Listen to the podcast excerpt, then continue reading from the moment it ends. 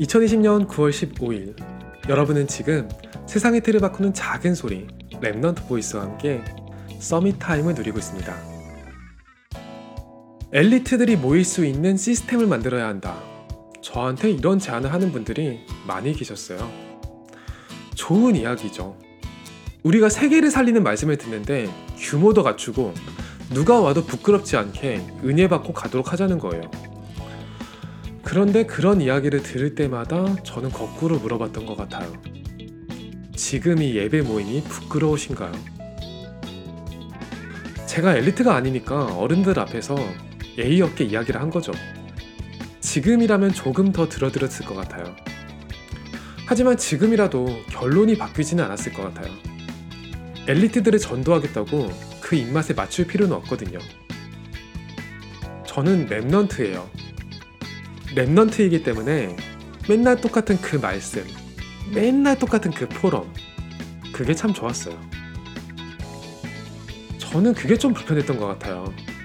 제가 정말 무식하고 볼품없는 사람이었으면 제게 무슨 말을 했을까 싶었던 거죠. 혹시 나도 내 취향에 맞는 커뮤니티를 찾아다니고 교회 안에서 그런 모임을 만들려고 하진 않았을까? 속으로 물어보게 되었거든요.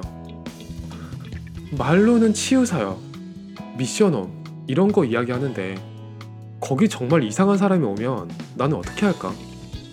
확신이 안 서더라고요. 엘리트들을 살리는 사명, 네 있어요. 그들이 어떤지 알거든요. 정말 살리고 싶고 하나님이 이루실 거예요. 그런데 제 삶에서 첫 보기에 엘리트처럼 보이는 사람들부터 만나게 되지는 않을 거예요. 하나님은 그저 이렇게 물어보시겠죠. 제 현장에 누구와 함께 있든지 항상 그 동일하게 그리스도를 예배할 수 있냐고요. 저는 솔직히 스스로에게 자주 물어봤어요. 엘리트를 살리고 싶은 건지 아니면 제가 엘리트가 되고 싶은 건지요. 사실 제가 저밖에 모르는 놈인 줄 알았는데 그런 질문을 할 때면 스스로 생각해도 대견한 답이 나오더라고요.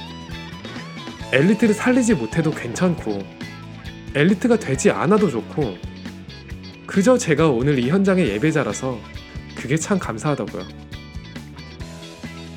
오늘이 여러분에게 최고의 Summit Time이 되기를 소원합니다.